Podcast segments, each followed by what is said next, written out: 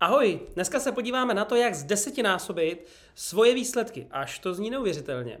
Zodpovíme otázku, kolik času by měl věnovat obchodník networkingu s prodejem IT komplexního řešení.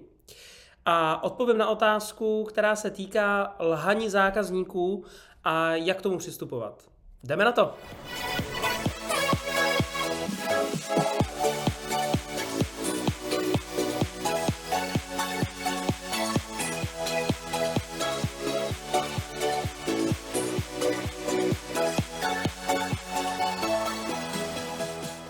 Vás zdravím po letech u dalšího dílu pořadu Já nic nechci. A i tentokrát začnu otázkou nebo tématem, který se mnou nějakým způsobem rezonuje, nebo jsem ho zažil za poslední dobu. A to je otázka, kterou vám položím. Možná trochu hloupá, ale položím vám jí tu otázku stejně. A ta otázka zní, kdo z vás by chtěl v tuto chvíli mít desetkrát lepší výsledky, desetkrát víc vydělávat, eh, mít desetkrát víc volného času, desetkrát víc spokojeněji, desetkrát víc plnit plány a tak dále a tak dále. Předpokládám, že většina z vás, pokud se díváte na tohle video, a pokud položím díky tomu další otázku, tak kdo z vás na to má desetkrát více času? Že toho věnuje ještě desetkrát víc času, než tomu věnuje teď. Bude mít desetkrát víc energie, eh, je schopen udělat desetkrát víc aktivit, desetkrát víc aktivit, než dělá teď. Eh, předpokládám opět, že většina z vás by na tu otázku měla odpovědět nemám. A přesto existují lidé na téhle planetě, kteří mají desetkrát větší výsledky, než máte. Desetkrát lepší výdělek, než eh, v tuto chvíli máte. Desetkrát víc volného času a tak dále, tak dále. Čím to je? Mají desetkrát víc času? Ne, mají stejný čas. Den je pořád stejný pro všechny. Uh, I ta energie většinou bývá tak jako cca stejná, ale ten rozdíl je v tom, že to dělají prostě chytřeji, nedělají to na sílu. A to je ta myšlenka, kterou dneska chci zaži- vám uh, nazdílet, protože už od půlky minulého roku se mě to drží, uh, kdy se neustále snažím ohlížet na to, abych ty věci nedělal na sílu, ale spíš chytřeji. Vidím to hodně ve firmách, kde, který konzultujeme, eh, majitele firmy board přichází a říká, potřebujeme víc chůzek a potřebujeme, eh, aby obchodníci dělali víckrát tohodle, eh, musíme to trochu víc přitlačit tady a tak dále, a tak dále, nebo model. To jsou všechno věci, které často míří k tomu, musíme to dělat silněji nebo na sílu, ale když se pak podíváme na tu chytrost, tak jenom zjistíme, že možná nemusíme jezdit ke všem těm zákazníkům, možná je to, je to o nějaký zásadní změně business modelu, cílové skupině a tak dále, a tak dále.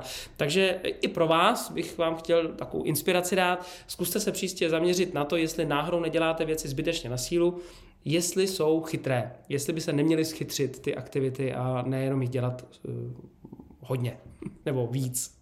Pojďme na první otázku. Vy mi otázky pokládáte pomocí slajdou.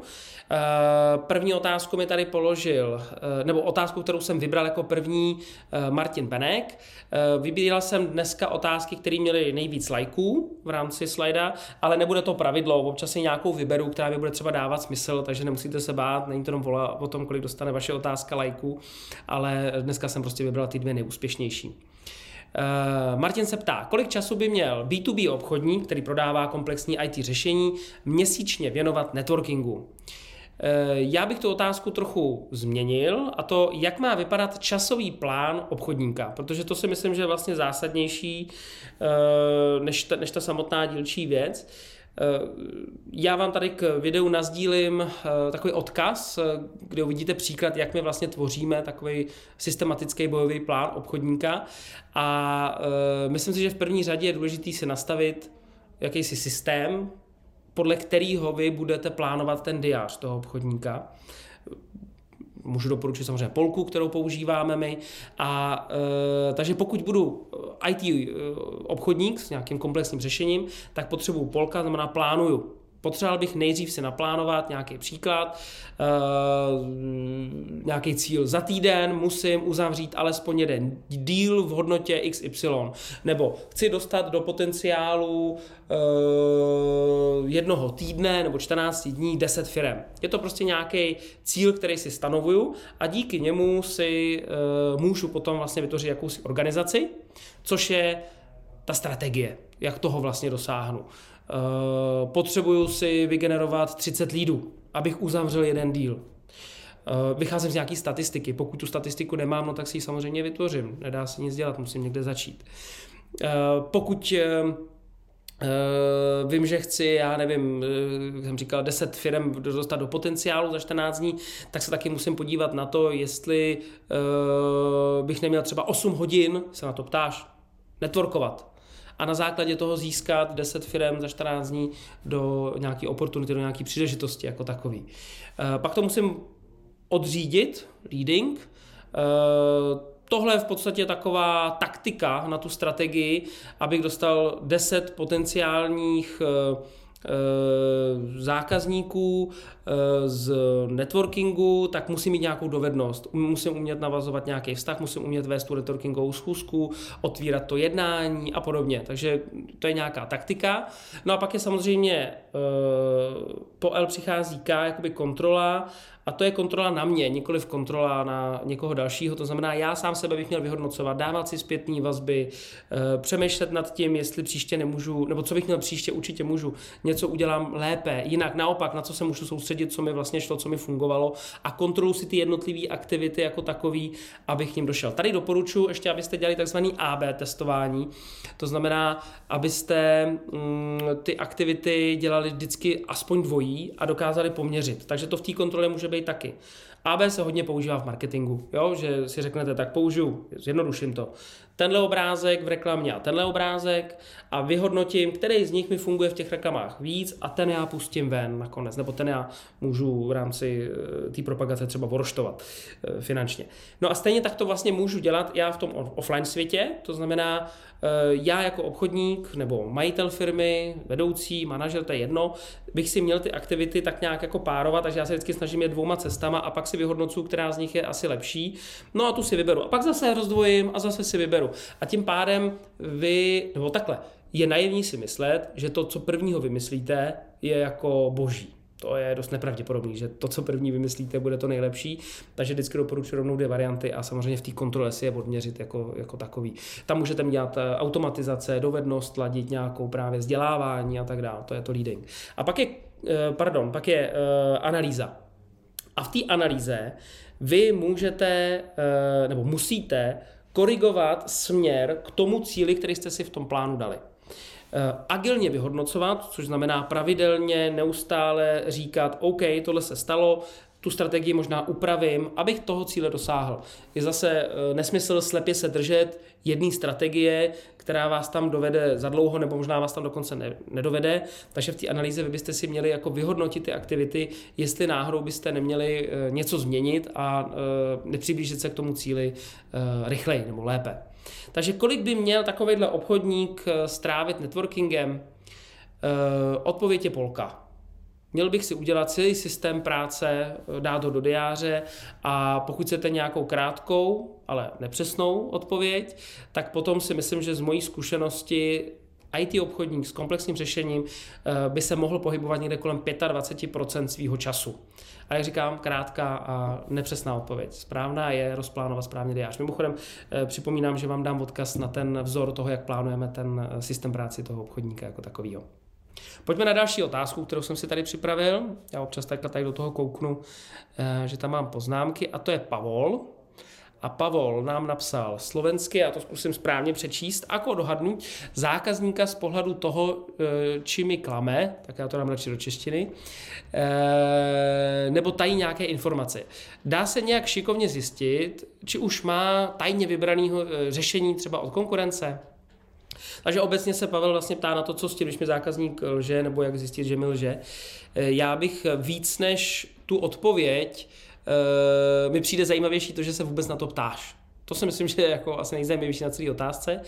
Pojďme si totiž nejdřív říct, proč uh, vlastně lidé lžou, nejenom zákazníci, a, nebo hlavně se podíváme na zákazníky, ale že to je nějaký obraný mechanismus. Uh, je to prostě normální a může se to dít. Ty příčiny nejčastěji bývají uh, za prvé strach. Strach z toho, že když něco odpovědí správně, budou muset koupit a nedokáží ustát vlastně tu argument, ten argumentační rozhovor s váma. To si myslím, že může být jako hodně častý eh, důvod, proč eh, vám někdo bude lhát na straně zákazníka. Eh, ten druhý je, chtějí vypadat zajímavější, než ve skutečnosti jsou. Co tím je myšleno? Uh, bojím se, že když řeknu něco, tak si budete myslet, že to firma není dostatečně, dostatečně velká, že ten zákazník nemá dost peněz, tak vám budu třeba i lhát o tom, kolik na to mám. Jo? Nebo i naopak, budu vám lhát, že mám na to méně, abych vás manipuloval k nižší ceně samozřejmě, ale chtějí vypadat většinou zajímavější, než prostě ve skutečnosti jsou. Další důvod je, že chtějí ovládnout tu situaci a mít pod kontrolou celý ten proces rozhodovací a, a cíleně vás vlastně manipulují, třeba i za účelem samozřejmě lepší ceny, kterou chtějí získat a dá se to očekávat v té hře, kterou oni takhle eh, si myslí, že se hraje. No a v neposlední řadě, to na to v podstatě navazuje, je to, že si myslí, že obchod a prodej se takhle dělá, že je to normální v tom hlát a je to v pořádku bohužel si to někdy myslí i obchodníci. A pokud si to myslí zákazník, tak se to samozřejmě uh, i vám v tom procesu nějak odrazí a není to úplně příjemný, ale to je život. Uh, já si myslím, že naším, tvým úkolem, Pavle, který se ptáš, tak si myslím, že právě uh, zbytečně nestartovat v nich tohle tenhle obraný mechanismus. Takže pokud vám zákazníci často lžou, nebo máte pocit, že vám často říkají nějakou lež, tak eh, zřejmě na ně nějak působíte. Zřejmě to nějakým způsobem na ně takhle působilo a mm, zamyslel bych se, co se tam vlastně dělo. Eh, já vám teďka prozradím jednoduchou techniku, metodu, která eh, se dá použít v podstatě vždycky. Je to samozřejmě komplexnější, ale máme tady pořád nějak omezený nějakým časem a interakcí.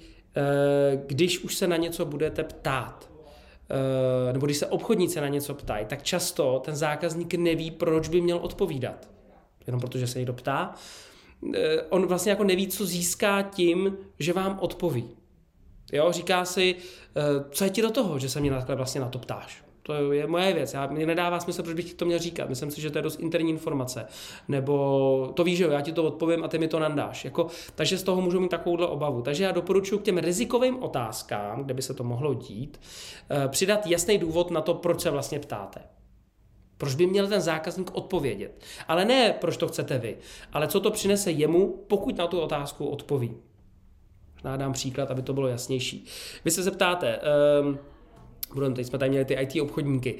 Eh, já se vás zeptám, co vás na našem systému nejvíc zaujalo?